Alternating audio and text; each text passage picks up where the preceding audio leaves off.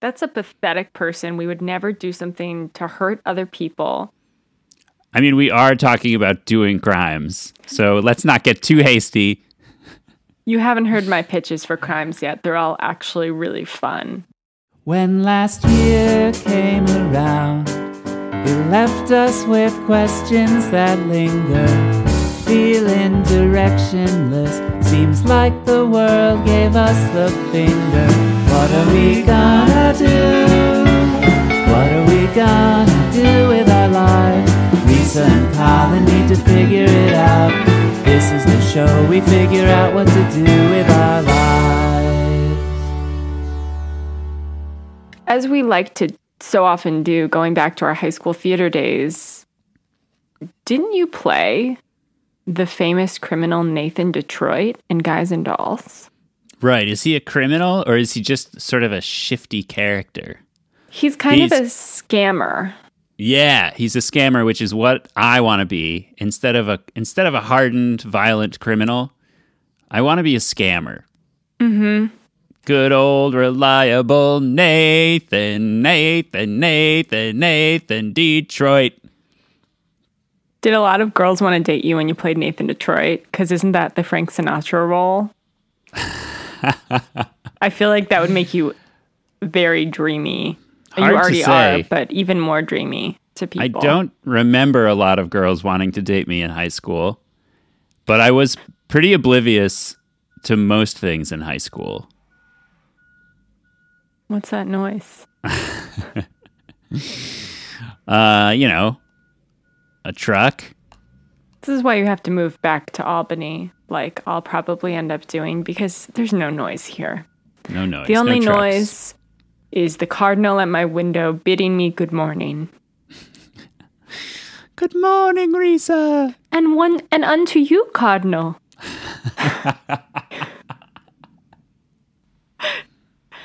so anyway, um I thought maybe because Nathan Detroit was very swoony, even though he was kind of a gambling, shady grifter type of guy. Right, and that's the sort of energy I think that we want to bring to our life of crime phase.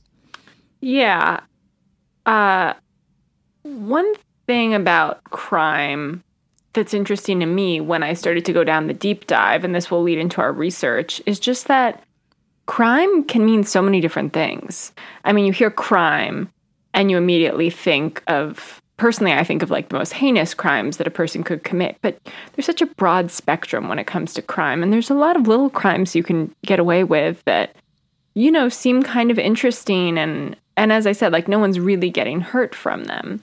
You know what's wild to me is that we went through all of high school and college, and at no point did anybody explain like all the different crimes you could commit. Like some of them are obvious, right? You know, you and me know you can't murder somebody. We know about that firsthand. We know. And yes, I am referencing if you're from upstate New York, you know what I'm referencing. There's been only one murder in all of upstate New York. and it was in our town and it was five blocks from my house but more about that later So you know.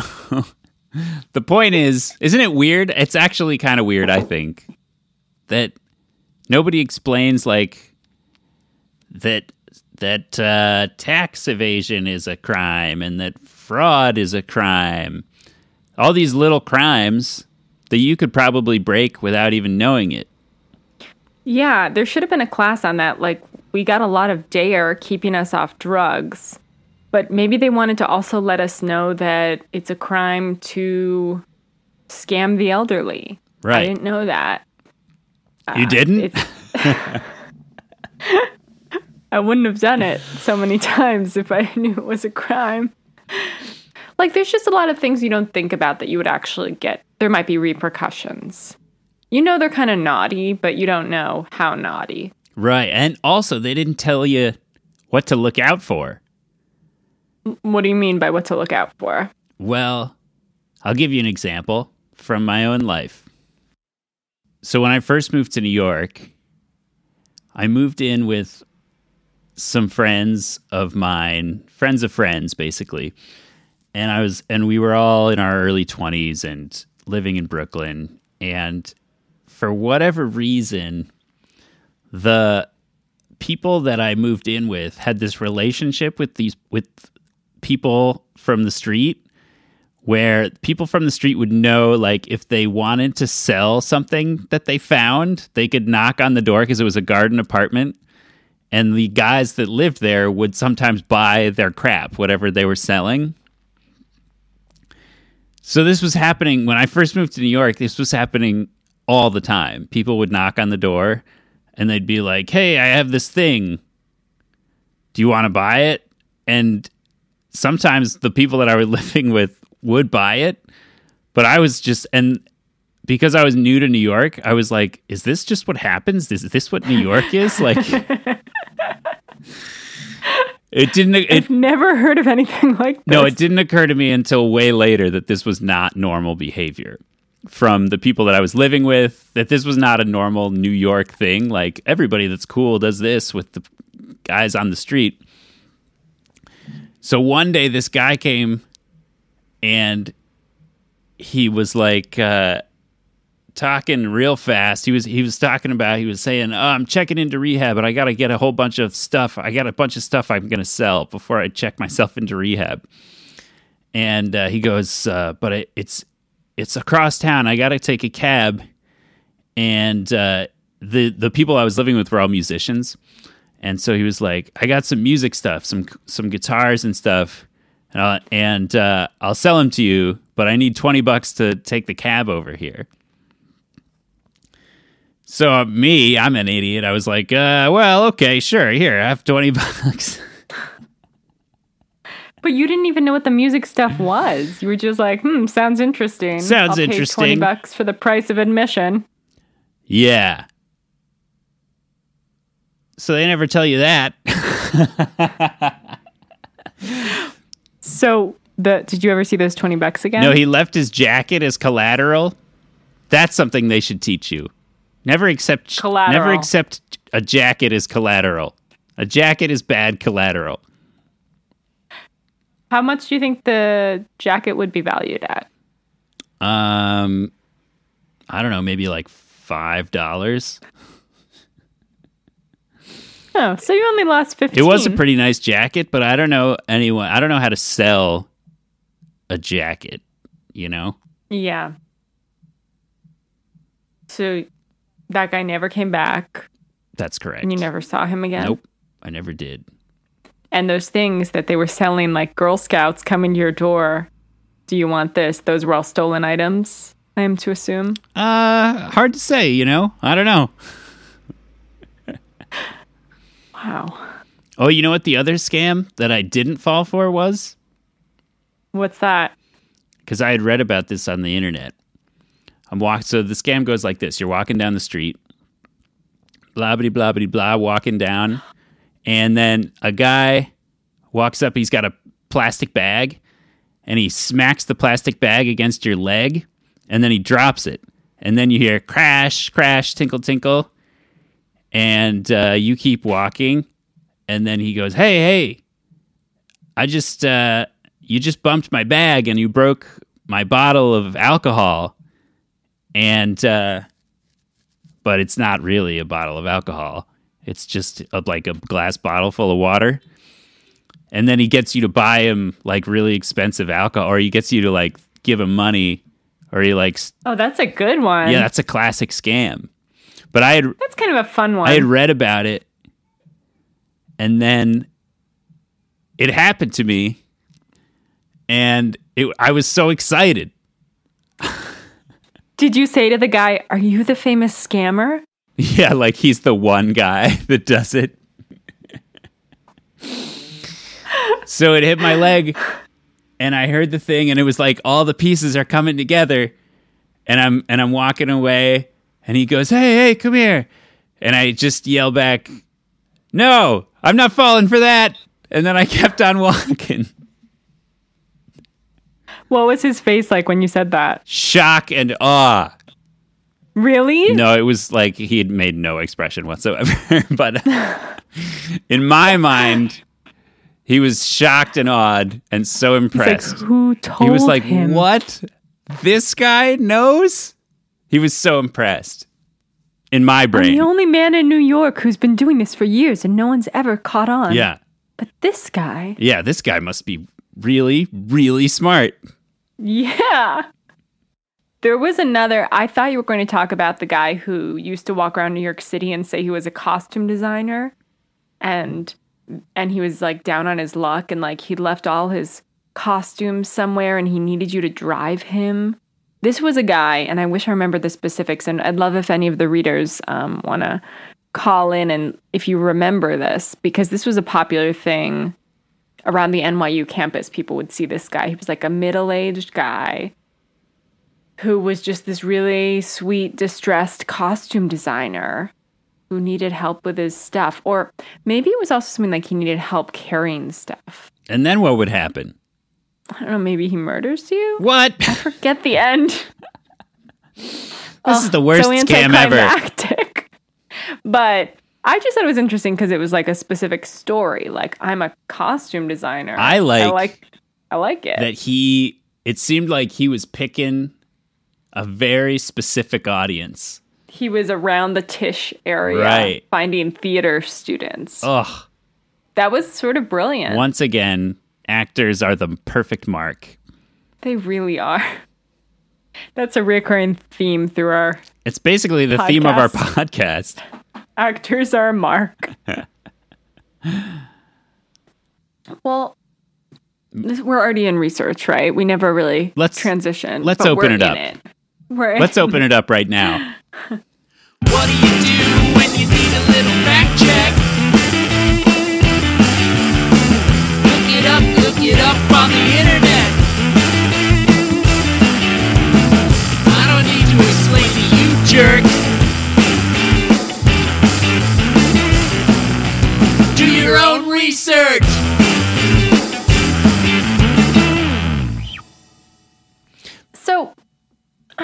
Wanted to go back and I wanted to do a little intellectual labor work. Find out the origins of schemes and scams and what's the difference and what's a confidence trick. Oh, what is a confidence trick? So, a confidence trick, also known as a bunco, a con, a flim flam, gaffle, grift, hustle, scam, scheme, swindle, or bamboozle.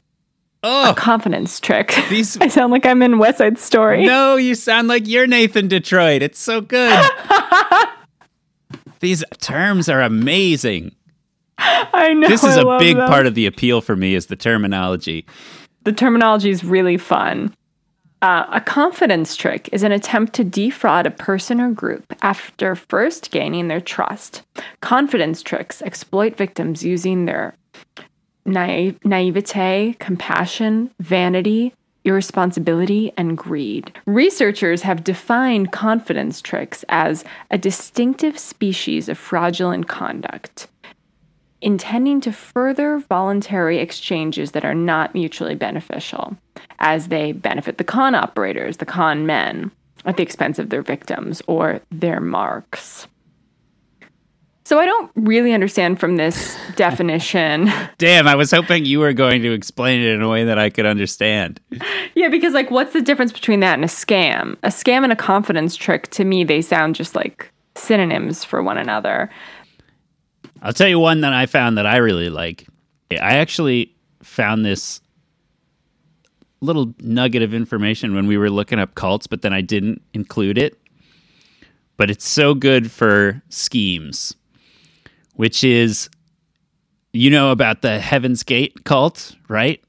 Oh yeah. Big old Heaven's Gate cult. They were the Hale-Bopp Comet cult. Right. So before they all killed themselves, they took out alien abduction insurance policies. Which, you know, there wasn't like a guy selling those. They basically had to like convince somebody to sell them. Uh, but he did it.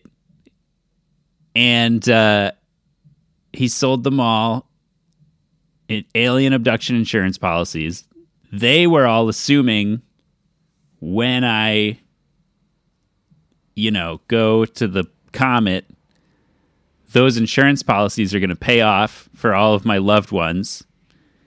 Uh, of course, that didn't actually happen, didn't go down that way.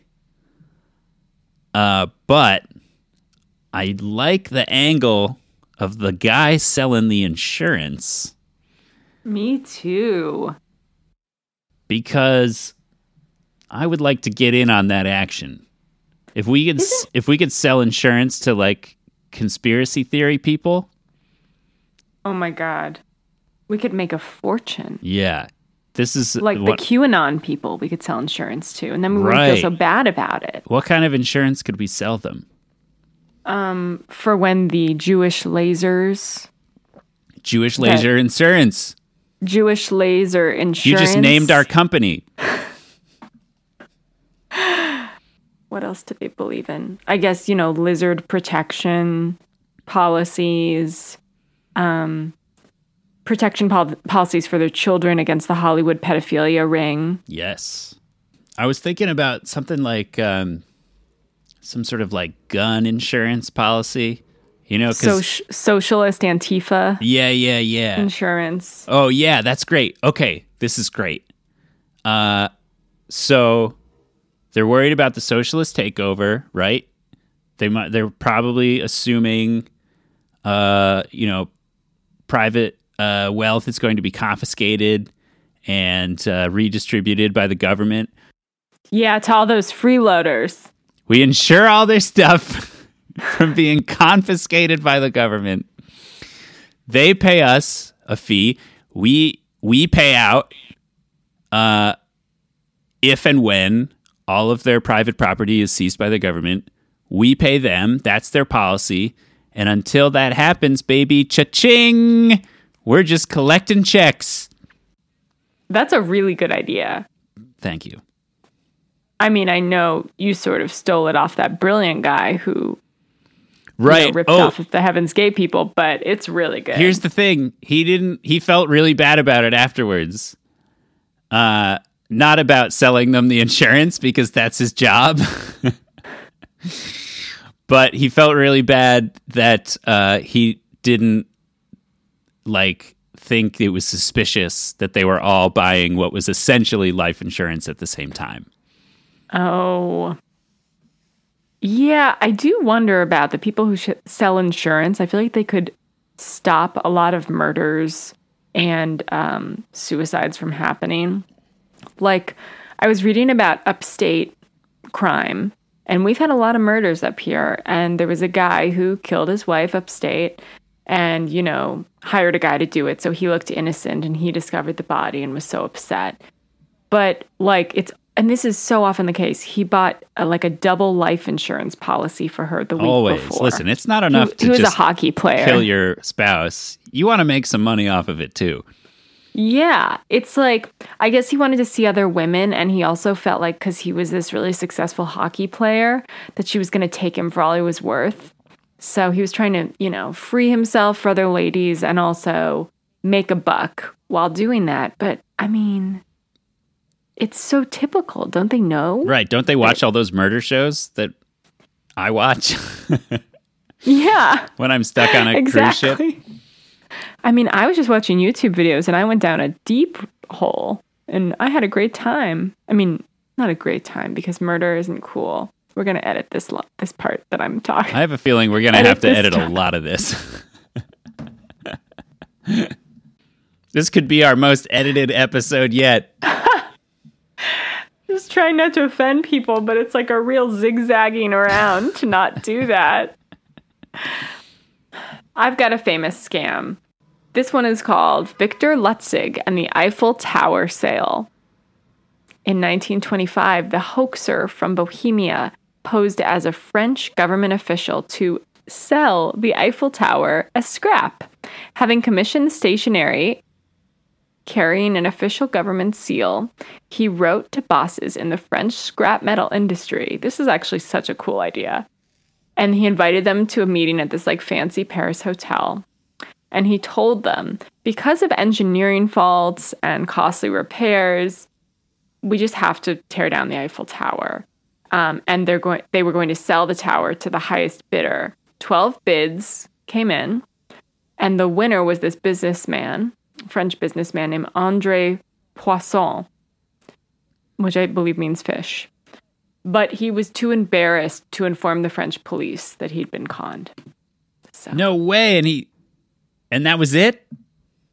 that's the story. It was just like a really good con that worked. Yo.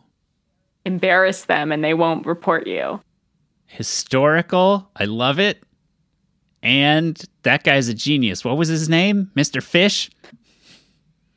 Andre Poisson was the dum dum Oh. who bought the Eiffel Tower, but this guy's name was Victor Lustig. Oh, man. Lustig. That guy's on another level. I mean, it's so bold. And this is what I think with schemes and scams. Like, one really cool thing is when you do it in a bold way like that and you get away with it. It's almost like so.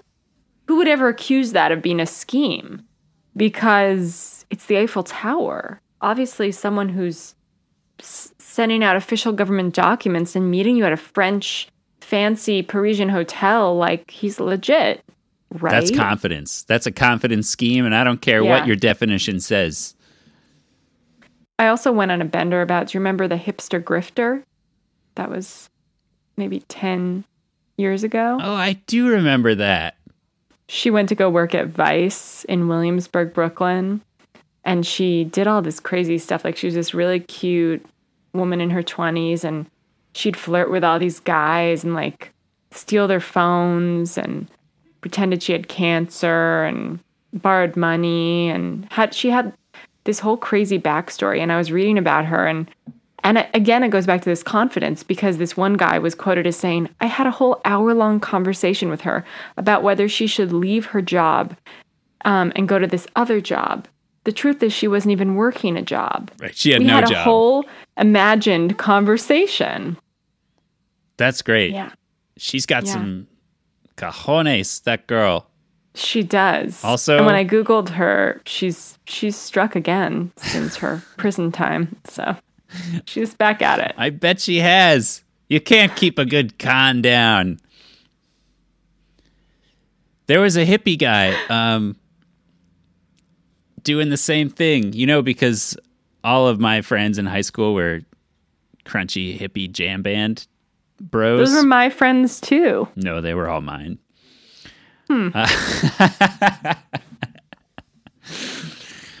um, and there was uh, there was a thing going around on the the hippie message boards, warning people about this one guy who was like a a frat bro talking, and he would always like he would be at hippie shows and then he would end up like hanging out at your house and then he would tell you all these stories where he would like need to crash he's got some money coming through but he just needs a little another week crashing at your place eating your food drinking your drinks and he was just doing it over and over like show by show just following people around that guy's got I had going on boyfriends. I had boyfriends who did that to me. like they'd be like, "Oh, I'm I have this like in between time like you know, I'm out of my apartment. I just want to look for some new places and take time. Can I stay with you for like a month?" how many boyfriends and how many months I'd say that happened with one, two, maybe maybe three, at least two boyfriends I can think of. And one of those boyfriends actually borrowed cash from me, which I've never. Oh. I was in high school. I think he borrowed like sixty bucks. high school Or sorry, not high school, college, NYU, NYU. Um, he was at Tisch with me. And actually, he recently messaged me and asked me to get coffee on LinkedIn. and you were like i'll take that 60 bucks back I was like, is it 60 bucks worth of coffee?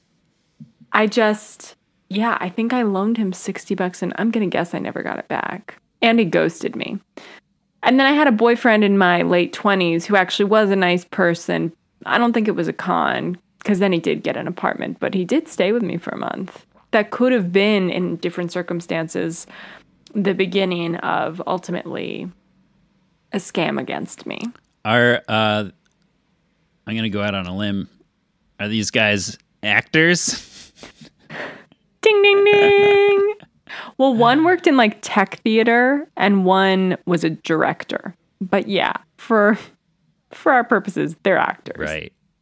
Well, we are unstable people. Yeah, there's an instability and there's kind of a living paycheck to paycheck sort of thing and Right. you know, people are more understanding about that because they're all in the same field doing that together. Right. Yeah, I'm into I'm into lending a helping hand if I can. Especially if it's someone I'm having sex with. Right. If it's someone you're having sex with, you're blinded. I get so many helping hands. That felt a little sexual. And that's not what our listeners love to hear, Colin. They like you wholesome. They do. I've gotten a lot of write ins that people like it better when Colin's wholesome. I've received a little bit of that feedback myself. Oh, yeah, you actually have. Do you want to share? No, let's move on.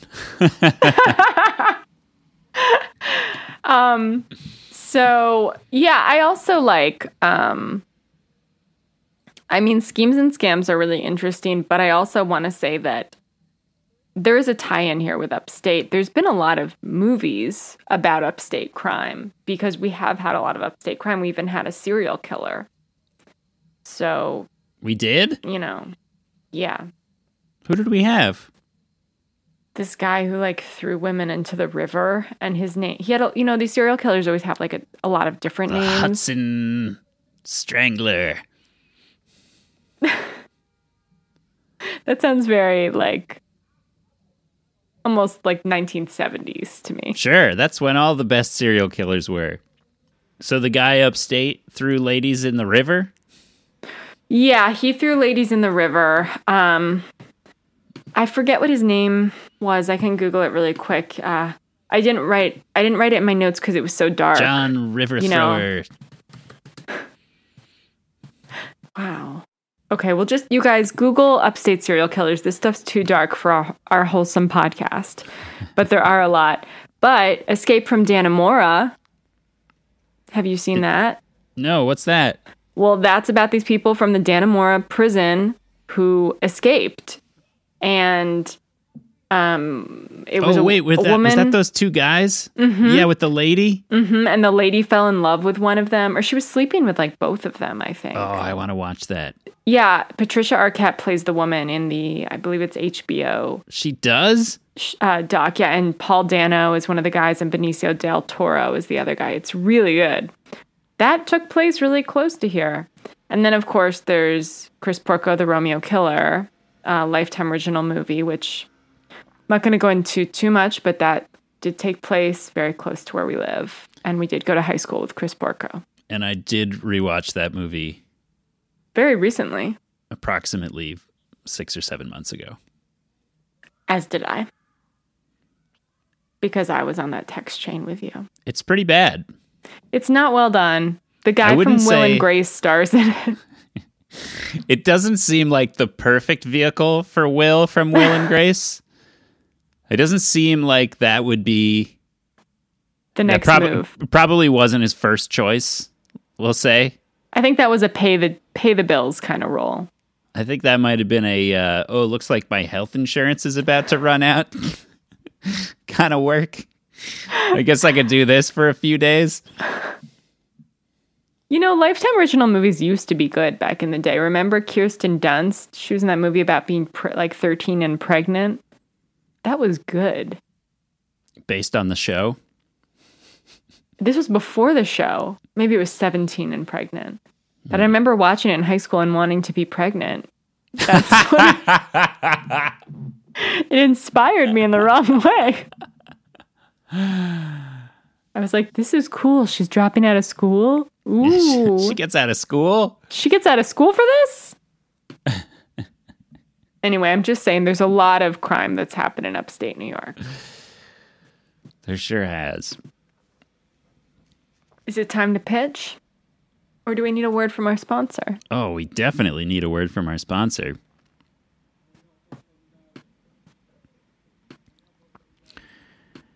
Are you tired of watching Redditors and other internet losers get rich trading online while you're stuck going to work all day?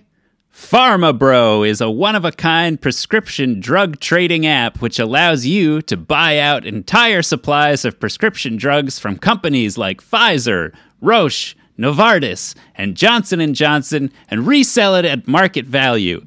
If you've got a few hundred thousand dollars laying around, you could double, triple, or quadruple your money with a smartly timed investment in products like insulin, albuterol, or Lipitor. People all over the country are literally dying to get a hold of these products, and thanks to Pharma Bro, you could be the one holding the medications they desperately need. Heart disease, cystic fibrosis, cerebral palsy. These are just a few of the top earning diseases you could be investing in. Flip your drugs at a marginal interest for a steady stream of cash, or hold on to your drugs and watch those prices go to the moon. Enter promo code PROFITEER to get your first three trades with absolutely no trading fees. And don't miss out on another record year, bro. Cash in on life saving medications with Pharma Bro. Is it time to pitch our own schemes and scams? Yes.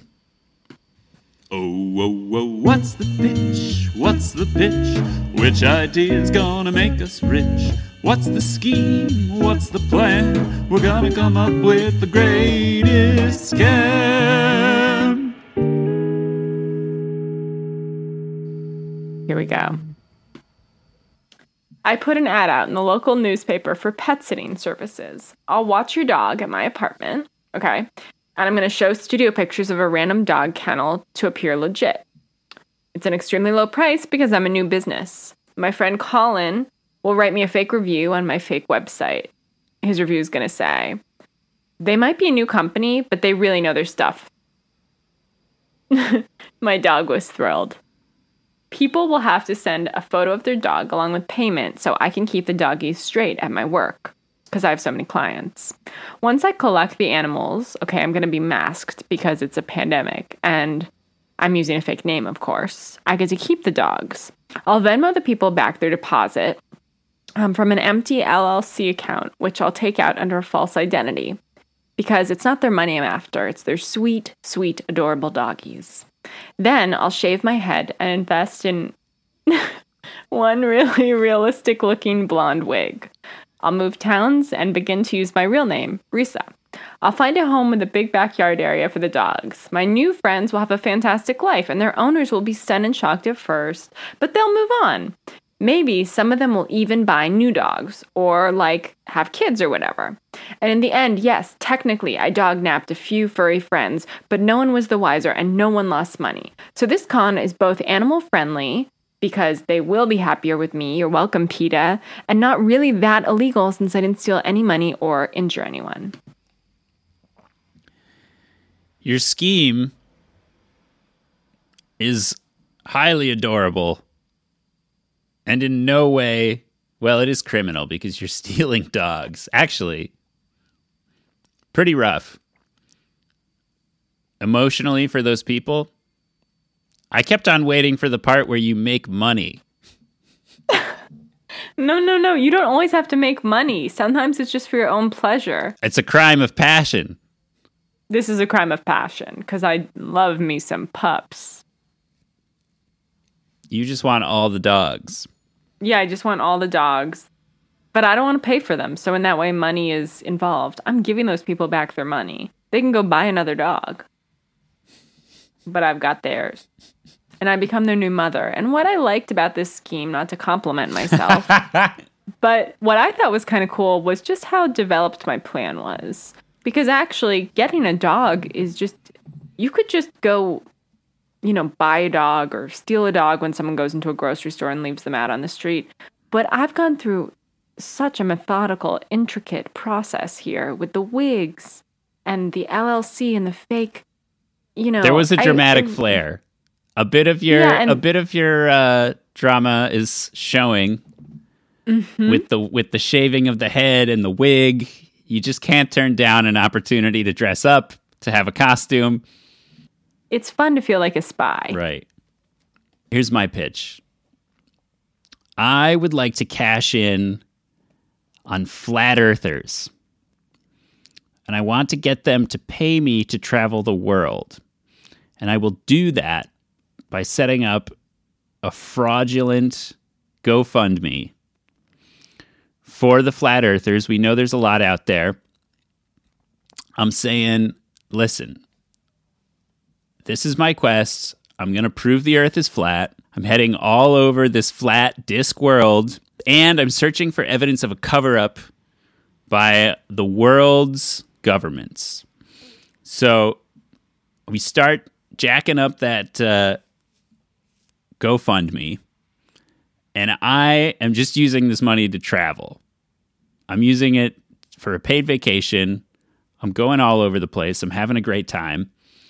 And every once in a while, I'm throwing them a bone, right? I'm writing a blog post. I'm telling them I'm on the brink of a breakthrough discovery. I really need an extra $10,000 for, for the important work that I'm doing. Right, you're getting so close. I'm getting so close. Need a little yeah. help. I need to rent a boat to find the ice wall. I need, you know, I'm getting really close to all this stuff. And I do this for approximately a year. And I have a year of traveling on other people's dimes. I really like that. And as you were talking, I thought of an, what could maybe be another good one for me. Ooh. Well, because so there's different kinds of scams, right? And I was reading about them. Like there's there's uh, phishing, spoofing, internet merchandise schemes, um, and there was something I read about called a sweetheart swindle.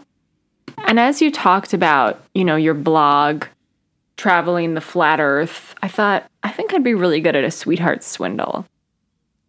I basically make a fake, let's say, eHarmony account, get the older Christian guys, because everyone knows they'd be interested. So I go on a dating site and I I meet someone and I could say that I live in another country.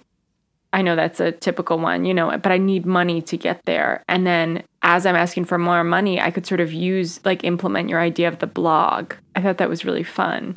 Like I could be sending photos like oh now I'm in Germany, I'm almost there and then I could just use old photos of myself or whoever this character is. I could just find some stock photography online.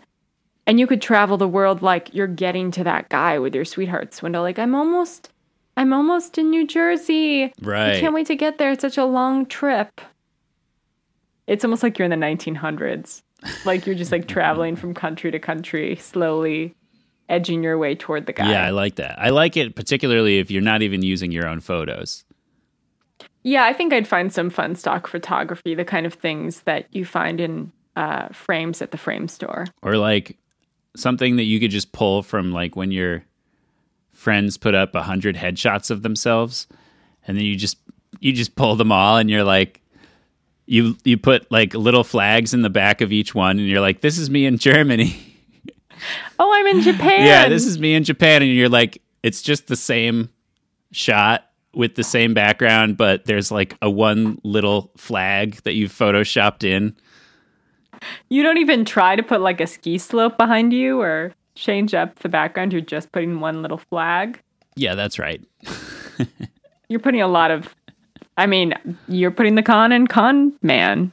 So the confidence in con man. So I do appreciate that. Big confidence. And now, a word from our sponsor. Having trouble hearing? What's that you say? Might mean you have an earwax buildup. Gross! Actually, not gross. Did you know that 8 out of every 10 Americans thinks that excessive wax buildup is repulsive and therefore never even thought of getting it removed? Newsflash Q tips don't work. They just push that orange gunk in further. Stop with the toxic wax shaming and head to your local boutique drugstore to pick up something safe, organic, and reliable. Waxap. Waxap is a paraben free, bee pollen based serum you put at the base of your aural canals. Waxap absorbs into the ear and dissolves wax buildup almost immediately. Then, simply go in the tub and soak your ears for three to four hours to remove the serum and hear clearly. No more embarrassing incidents like asking your wife to repeat herself at dinner or almost getting hit by a bus. Let WaxSap give you the pristine hearing of a child. Find it at your nearest boutique pharmacy or on your grocer's shelves. And stop with the wax shame. You know, we love to do a two on one interview, but today we're doing a little bit different. This episode, we're doing something a little crazy.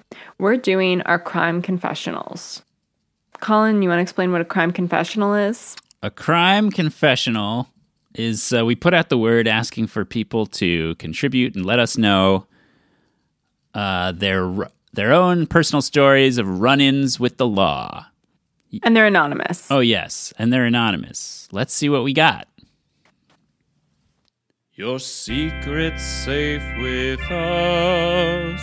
We are the professionals. Tell us your transgressions on our crime confessional. Crime confessional.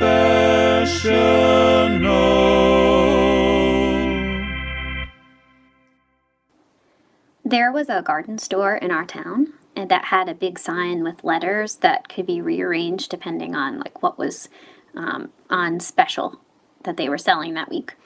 Um, the sign itself had an old padlock on it to keep people from messing with it, but it was pretty easy to get it open. So my sister and I had driven past the sign for about a week, waiting for them to put the letters into like a combination that would work. And then finally, we saw that they were advertising for pine mulch and fresh aster plants. So that night, we snuck down to the sign um, and picked the lock and rearranged the letters. And when we left, they were then advertising for nipple munch and fresh ass. And it was still there the next morning, but they fixed it pretty quickly after that.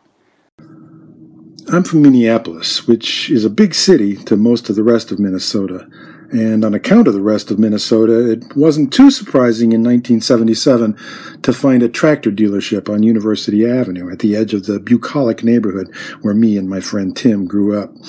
One hot summer Saturday night when we were 15, we were prowling around the premises and discovered that they didn't bother to remove the keys from the tractors at night.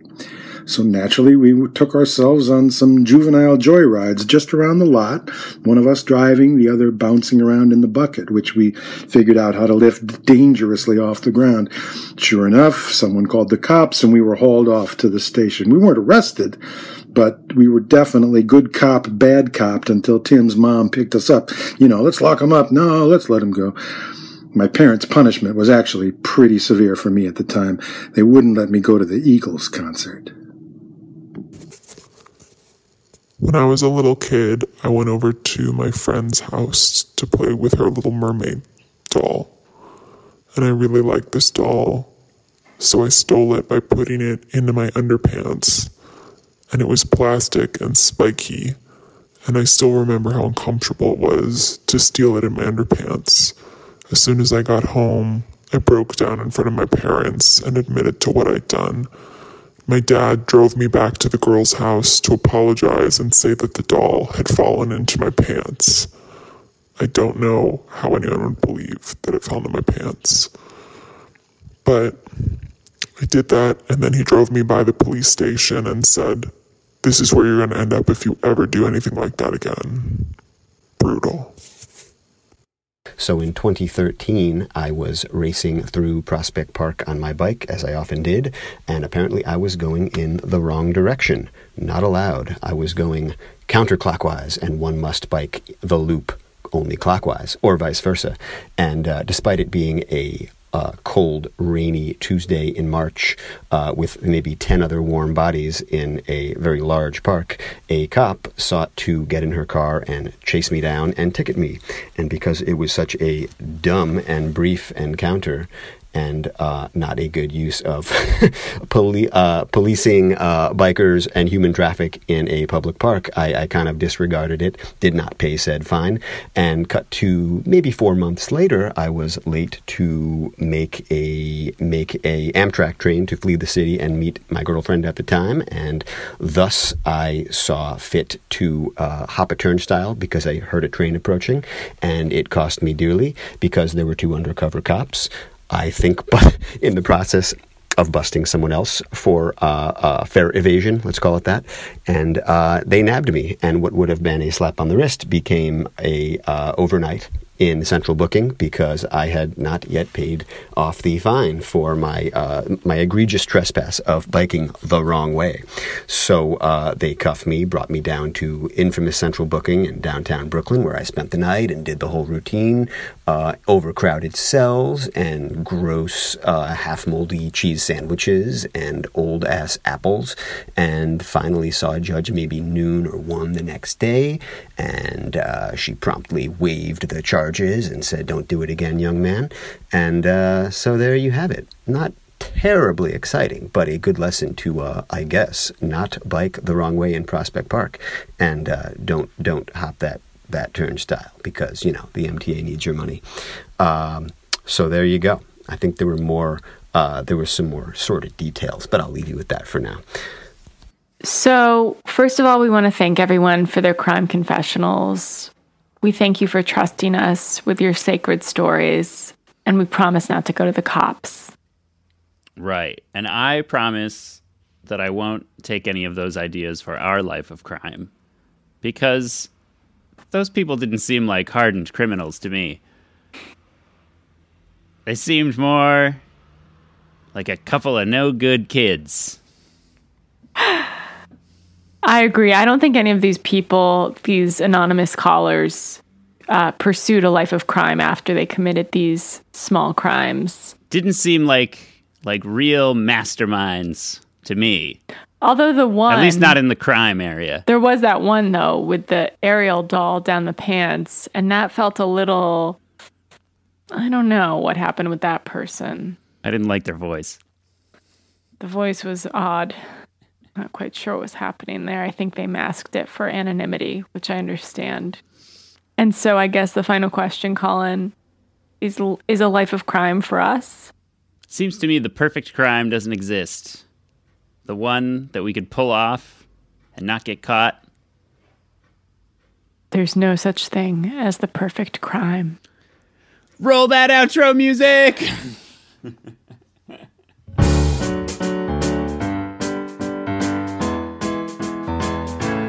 Thanks for listening to Risa and Colin figure out what to do with their lives. Tune in next week when we explore the world of wellness. If you liked what you heard, please rate us, leave a review, and subscribe. Okay, bye.